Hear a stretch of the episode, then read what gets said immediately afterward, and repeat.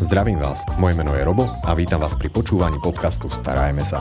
Podcastu, ktorý je venovaný všetkým milovníkom zvierat, kde si pravidelne pozývam rôznych hostí, s ktorými rozoberám zaujímavé témy zo sveta chovateľstva. No a tou dnešnou témou je zlatá rybka, symbol šťastia a prosperity v mnohých krajinách a štátoch. A našim hostom je akvaristický garant chovateľskej siete Superzo, Andrej Jakubík. Ďakujem, že ste si našli čas. Ďakujeme ja. Zlatá rybka. Na to, aby sme sa o ňu dokázali dobre postarať, tak je dôležité o nej samozrejme niečo vedieť. Ja by som mal začal so samotnou históriou. Kedy vlastne Zlatá rybka sa prvýkrát objavila v histórii a prečo je taká úspešná v dnešnej dobe? No, ten presný dátum, alebo teda ten presný rok sa až tak moc asi nedozvieme nejako z toho rozprávania. Nebude to ale ani nutné. v podstate Marko Polo ako moreplavec e, pri svojej ceste z Ázie teda priniesol správy o tom, že tam majú nejakú oranžovú rybu, veľkú, o ktorej teda presne nevedel, čo je to zač, odkiaľ je, jak je, ako to s ňou je. Ale už to sú také prvé náznaky toho, že už tam tí Aziati mali nejakým spôsobom tú zlatú rybku dochovanú do tej nejakej oranžovej podoby mm-hmm. ako to vidíme dneska. A práve v, mm, v tých krajinách je stále ešte veľmi populárna. V tých krajinách je najpopulárnejšia, a sa povedať. stále sa aj pripisuje určitý vplyv na prosperitu a šťastie ich chovateľov alebo držiteľov. U nás táto rybka sa dostala niečo neskôr, samozrejme. Mm-hmm. Ale musím povedať, že žiaľ Boh veľmi často jej pobyt v našich akváriách je taký boj o prežitie. Čo pri tejto rybke je dôležité zohľadňovať, aby sa u nás cítila ako doma? Tak ako prvé si musíme uvedomiť, že musíme zabudnúť na ten klasický obraz zlatej rybky v sklenenej guli. A ten je pomerne rozšírený. Ten je najrozšírenejší. Od reklám až po, až po filmy, až po teda nejaké také mýtusy, ktoré sa stále kolujú medzi ľuďmi. Uh-huh. Teda je tá sklenená gula stále nejakým spôsobom braná ako niečo normálne. A my už sme na túto tému sa aj rozprávali, tak, tak. ale pre zopakovanie, kedy to vzniklo, prečo to vzniklo vlastne? No tak v podstate ako sklenená gula vznikla ešte v období, kedy sme nepoznali silikonové lepidlo. Čiže nevedeli sme si tie dve hrany toho akvária zlepiť a museli sme nejakým spôsobom improvizovať, tak sme spravili gulu fúkanú. A táto gula sklenená mala taký svoj nábeh v Amerike niekedy na konci 18. storočia, kedy teda jedna farma na zlaté rybky. Vtedy v Amerike ponúkala zlatú rybku ako nenáročného domáceho miláčika. Do každej rodiny spolu so sklenenou gulou. Nenáročné. Každý dostal takto? No ako, ako každý, kto si napríklad požiadal o tú zlatú rybku prostredníctvom svojho senátora, tak ju dostal v rámci pravdepodobne asi nejakej predvolebnej kampane alebo nejaké propagácie, propagácie chovu exotických ryb v Amerike a stala sa pomerne úspešnou. Žiaľ Bohu, toto stále ešte trvá do dnešných dní. Ako by malo vyzerať správne zariadené akvárium pre závojnatku? Tak budeme hovoriť o jednej závojnatke, čiže jedna rybička. Musíme si uvedomiť, že nám dorastá niekedy do veľkosti 25-30, niekedy až 40 cm. Môže byť aj taká. A tam musíme rátať s akváriom, ktoré pre takú bežnú zlatú rybku musí mať minimálne tých 100-120 litrov pre jednu. Keď chceme ďalšiu, tak si prirátame ďalších, dajme tomu 50 litrov k tomu. Za ako dlho nám tá ryba takto narastie? No, málo ľudí si to uvedomuje, ale keď si kupuje zlatú rybku, tak je to zvieratko, ktoré nám bude žiť niekoľko desať ročí. Tá Pri... najstaršia stála, a teda, tá najstaršia sa dožila okolo 40 rokov, čo je taký dokladovaný vek. Wow, toto je naozaj že zaujímavá informácia. Takže ľudia by si mali veľmi dobre zvážiť, aký druh ryby si kupujú a v prípade tohto druhu musia rátať s pomerne dlhodobou časovou investíciou. Je to náročné domáce zvieratko alebo tvor? E, v podstate náročné je na ten priestor, e, troška náročné je na techniku akvária, pretože je to zvieratko, ktoré naozaj veľa papá mm-hmm. a potom aj veľa špiní v tom akváriu, čiže naozaj musíme investovať do kvalitnej techniky filtračnej a v podstate potom je to zvieratko, ktoré nám prináša už iba radosť. Pokiaľ má čistú vodu, tak je šťastná. Čo som si všimol, tak ľudia veľmi radi ich krmia, pretože ano. tieto rybky nie sú plaché obyčajne, oni sú naozaj že kontaktné. Tak. Dokážu sa aj naučiť na niektorých ľudí, dajme tomu, že sú takto inteligenčne áno, áno, vyspelé? V podstate ako um, o zlatej rybke sa hovorí, že máš pamäť ako zlatá rybka, že teda hneď všetko zabudneš, ale nie je to pravda. Tam je už vedecky dokázaný fakt, že zlatá rybka má ve, tú pamäť niekde na úrovni okolo 28 dní. Čiže 28 dní si dokáže pamätať, že na tomto mieste som bola krmená, tak tu budem čakať na svoju potravu. Mm-hmm dajme tomu, dokážu samozrejme spoznať vizuálne svojho chovateľa, na ktorého sú zvyknutí a už vedia, že teda keď otvára ten kryt na tom akváriu, tak ide sa jesť.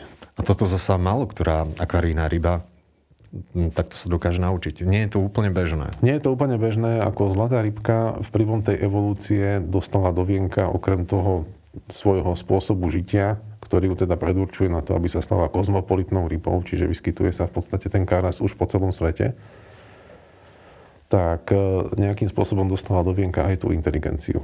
Aby nejakým spôsobom dokázala čeliť tým predátorom, dokázala sa prispôsobovať, či už veľkostne, alebo nejakým iným spôsobom života tomu, aby prežila. Čo sa týka veľkostne, to ma zaujalo, lebo veľa ľudí pripisuje uh, veľkosti ryby k veľkosti akvária, ano. ktoré ich, ich chováme. Jednoducho, máme menšie akvárium, ryba mi toľko nenarastie. Je to fakt, alebo je to taký mýtus? Je to ten najrozšírenejší mýtus, ktorý asi o zlatej rybke máme, takže samozrejme ryba sa neprispôsobí ani tomu sklu, ani tomu akváriu. Ona rastie, pokiaľ môže. Pokiaľ jej dáme dostatok potravy, tak naozaj tie svoje pletiva, tú svoju stavbu tela bude neustále zväčšovať až do, až do okamihu, kedy naozaj to akvárium už bude malé. Čiže nejaké sklo akvária pre ňu neznamená nejakú hranicu, že za tu už nejdem. Ne, mm-hmm. neprispôsobí sa. Mm-hmm. Bude rásť. Ohľadom filtrácie, ktorú ste spomínali, mm-hmm. som sa stretol s tým, že toto, a teda nie sú príliš dobré plavce, tieto rybky, mm-hmm. a dva, že to prúdenie by nemalo byť nejako extra silné. Niektoré ryby vyžadujú silné prúdenie, závojnatka práve takmer vôbec. U závojnatky platí jedna vec, že teda máme tam, máme tam dva také rozšírené typy tých závojnatiek s bežným chvostom klasickým a potom s tým zdvojeným. A práve tie s tým zdvojeným chvostom tak majú trošku problém normálne plávať. Majú taký trošku taký komotnejší pohyb v tej vode, by som to nazval, a nemajú radi až taký moc silný prúd vody. A v podstate zlatým rybkám, ktoré majú ten bežný chvost, čiže vedia sa normálne orientovať v tej vode, bežia, no ako normálne plávať, tým postačuje klasická filtrácia, na ktorú sme zvyknutí aj u iných rýb. Uh-huh. Takže treba zistiť, aké závojnatky máme. Čo sa týka samotného zariadenia akvária, najmä pri tých závojových s tým zdvojeným mhm. chvostom, mm-hmm. som sa stretol s tým, že treba dávať pozor na ostré predmety alebo na niečo, na čom je schopná sa poraniť. Reálne hrozí toto riziko? Reálne to hrozí, pokiaľ máme nejakú takú závojnatku, ako je napríklad teleskopka alebo vodnaté oko, teda že má nejaké tie váčky pod očami, mm-hmm. tak e, jednoducho tam musia všetky ostré predmety z toho akvária ísť preč. Áno, um, o variantách by sme asi mohli rozprávať pomerne veľa, pretože závojnatka je veľmi šlachtená ryba, dokonca v mnohých, by som povedal, formách je to pre ňu až nezdravé, alebo by som povedal, že degeneračné. Je to fakt? Stretávame sa s týmto? E, závojnatka je veľmi variabilná ryba, presne tak. Ako karas, e, jednoducho človek v tom karasovi našiel niečo, na čom sa môže naozaj vyblázniť a tá ryba mu to nevie oplatiť. jednoducho e, šlachtia sa nové a nové tvarové formy, ktoré už veľmi, veľmi ani nepripomínajú, že to vlastne sa jedná o toho karasa, ktorý je tam nejakým takým pradedom tých všetkých vyšlachtených.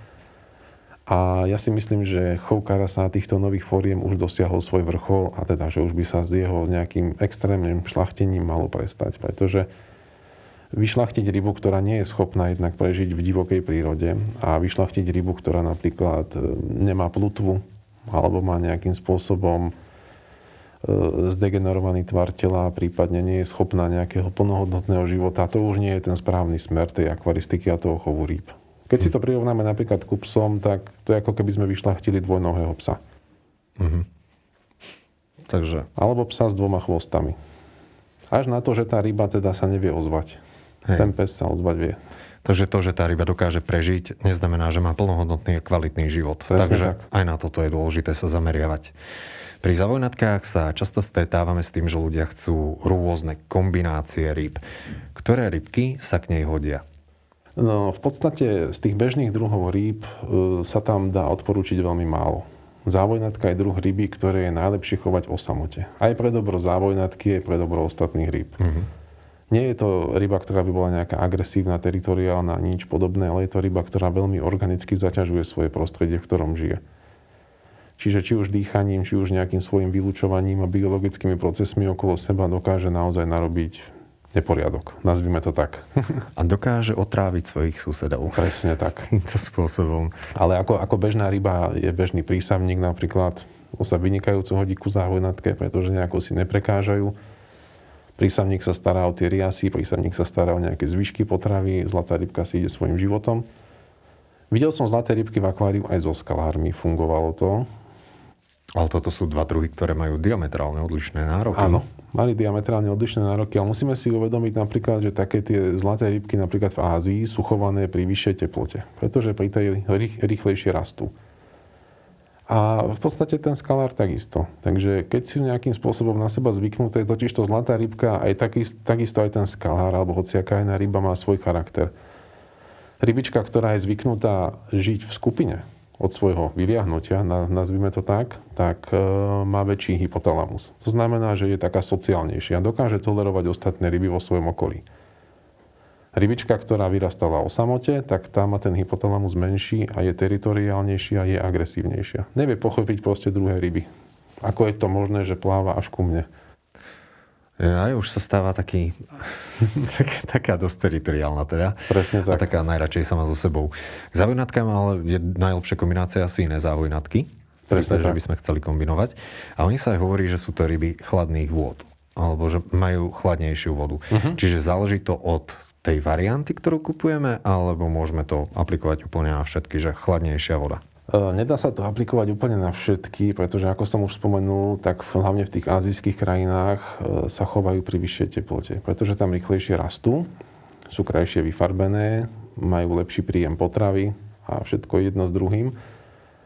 A tam musíme počítať s tou teplotou okolo 25-26 stupňov ako pre bežnú tropickú rybičku. Hej? Mm. Kdežto napríklad jazierkové formy, tak tie naozaj znesú aj našu zimu. Čiže pri tých 4 stupňoch na dne jazera dokážu prezimovať. Dokonca kap, e, kapor, ale zlatá rybka je ochotná a schopná e, zniesť určitý čas pobyt aj v anoxickom prostredí, čiže bez prístupu kyslíka, niekoľko minút, dokonca aj hodín, dokáže tak stlmiť svoje životné funkcie, že dokáže prežiť aj bez kyslíka.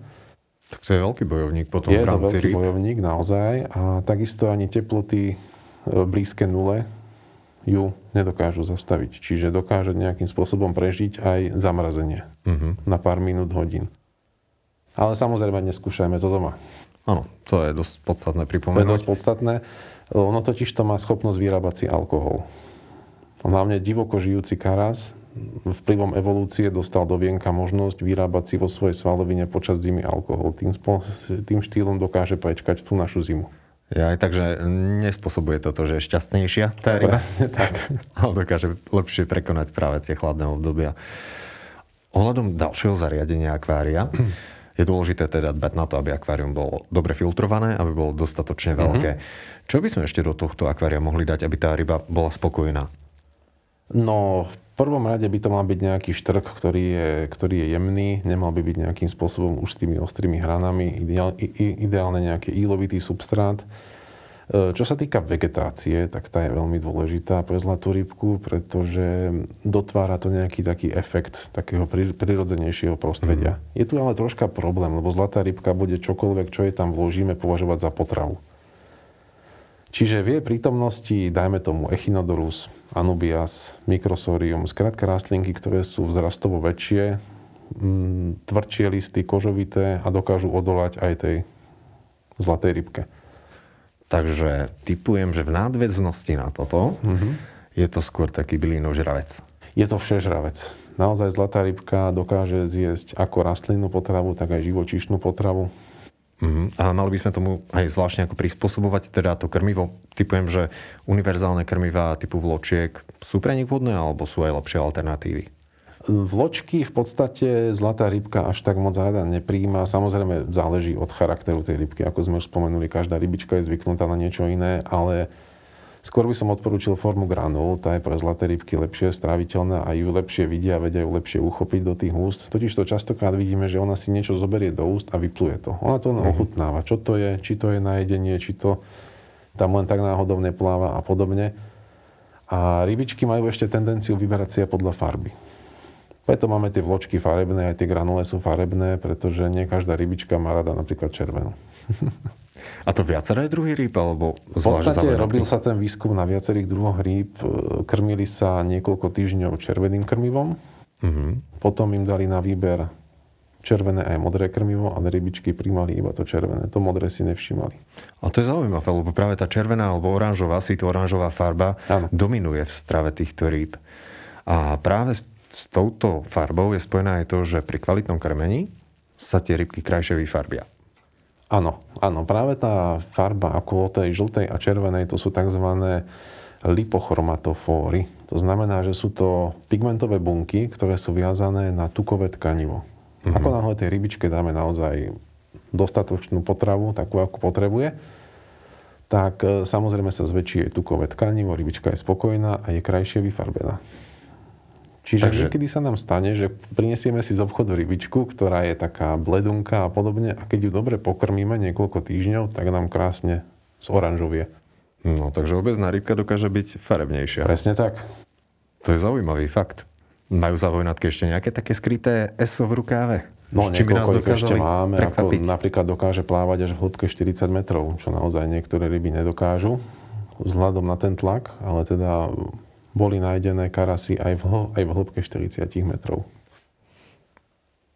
Tak teda do odolnosti naozaj, že odolná rybička. Je to odolná, hej. Čo ale platí v zaujímavom chove, chove alebo v akvaristike, nemali by sme skúšať tie limity toho zvieraťa. O tomto chovateľstvo určite nie je. Určite nie. Čo je ešte také ďalšie, čo by sme si mohli k nej povedať a čo by mohli poslucháči oceniť nejaké choroby alebo na čo si dávať pozor, kedy zistím, že tá závojnatka nie je úplne košer? No, v podstate pri tých závojnatkách treba si dávať pozor na tie plutvy. Ako náhle zistím, že na tej plutve niečo je, či už nejaký povlak, zamat a podobne, alebo tá závojnatka prestane príjmať krmivo, iba tak leží na dne, pozera na nás, tak už je nejaký náznak nejakého problému.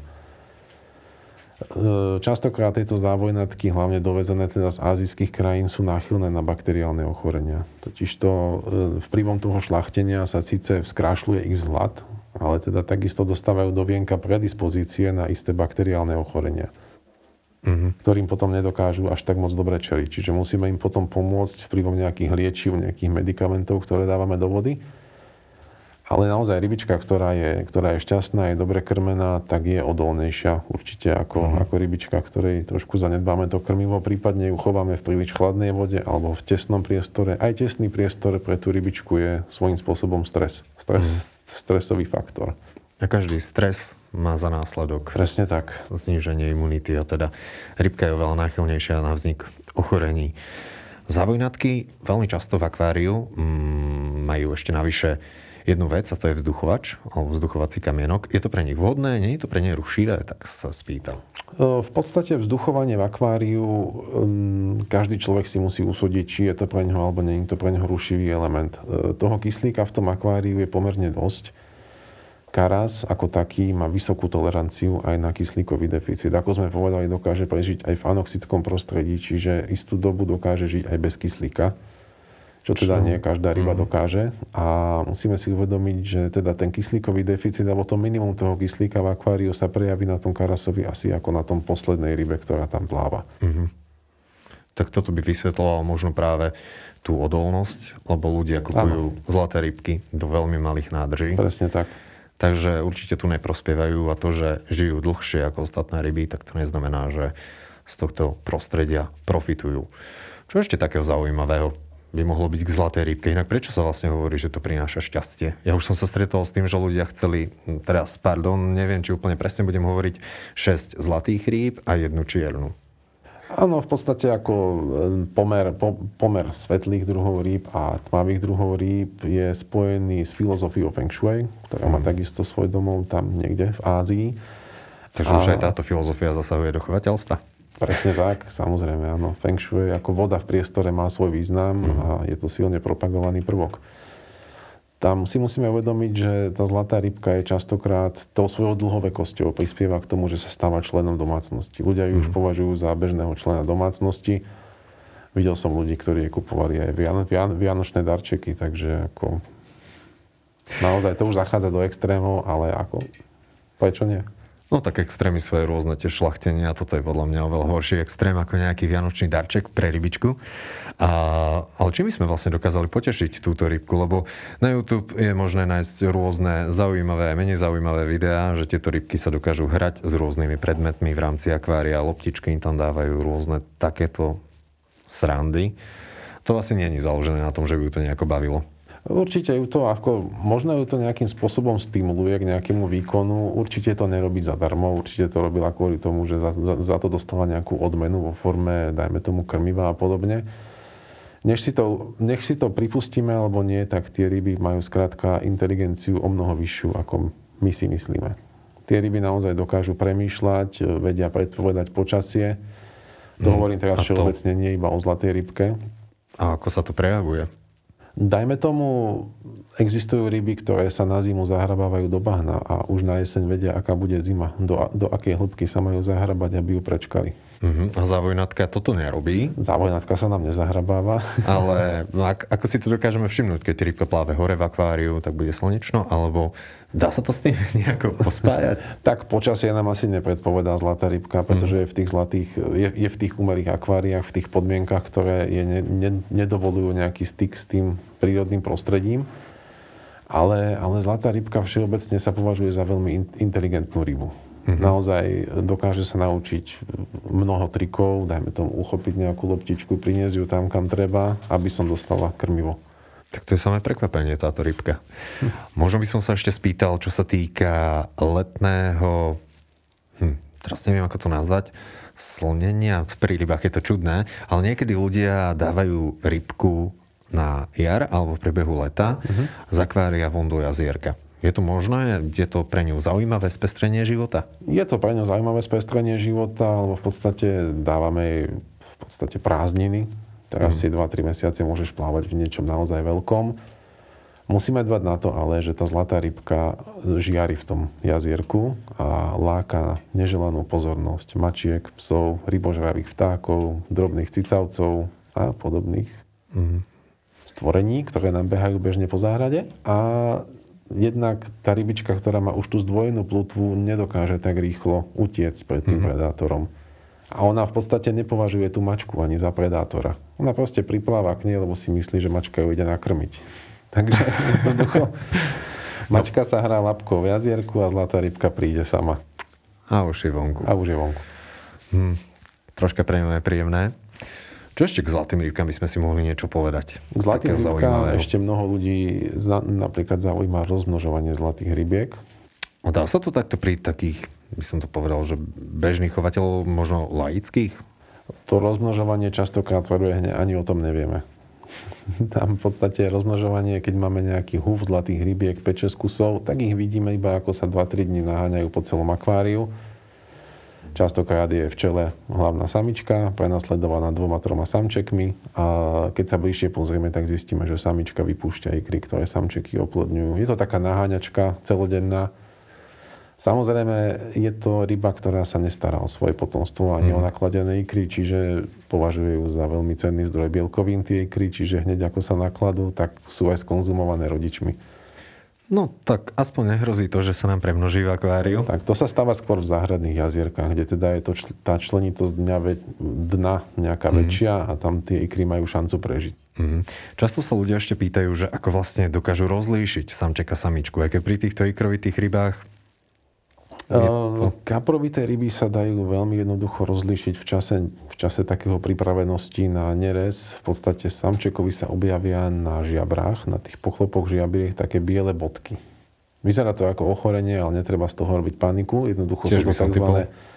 neresové vyrážky a môže sa to objaviť aj, aj kdekoľvek na tele. V podstate nemusí to byť len na tých žiabrách. Má to svojím spôsobom aj kapor. Aj skoro všetky kaprovité ryby, ktoré sú takto bežne v akváriách, mm-hmm. aj, v, aj v jazierkách. Mm-hmm.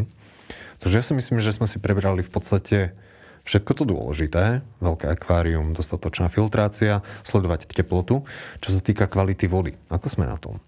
Čo sa týka kvality vody, je to rybička nenáročná, musíme si dávať pozor samozrejme na dusičňany, alebo teda tie, tie dusikáté látky. Na tie sú háklivé všetky ryby, nielen zlatá rybka. A obsah kyslíka sme si povedali a v podstate tvrdosť, čo, čo, čo sa týka tvrdosti vody, tak je to rybička naozaj, ktorá vie žiť aj v mekej vode, aj vo veľmi tvrdej vode. Dokáže sa svojím spôsobom prispôsobiť, takže tento prechod z nejakého jedného do druhého prostredia aj nerobí nejaký problém. Takže relatívne nenáročná. Relatívne nenáročná, presne tak. Chceli by ste na záver niečo odkázať ľuďom, ktorí či už to majú zlatú rybku, alebo zvažujú jej za obstaranie? Keď zvažujú zlatú rybku, treba si dopredu overiť naozaj tieto fakty, ktoré sme tu povedali. To znamená, že či majú naozaj dostatok priestoru pre tú zlatú hmm. rybku, či majú naozaj dostatok času sa, sa tej zlatej rybke venovať, pretože či už je to čistenie filtra, či už je to výmena vody, tak to musí byť naozaj na veľmi na takej veľkej pravidelnosti, pretože ako náhle to 1-2 týždne zanedbáme, tak tá zlatá rybka nám to veľmi vráti v tej vode. Takže investícia do kvalitného do kvalitnej filtrácie dá sa povedať veľmi nevyhnutná, aby tá rybka dokázala normálne existovať. Čo sa týka osvetlenia, tam v podstate není až taká moc náročná, pretože všetky rastlinky o seba, o, o, okolo seba usilovne likviduje, alebo teda snaží sa ich nejakým spôsobom skonzumovať. Šetrí nám starostlivosť. Šetrí nám starostlivosť, presne tak. Takže...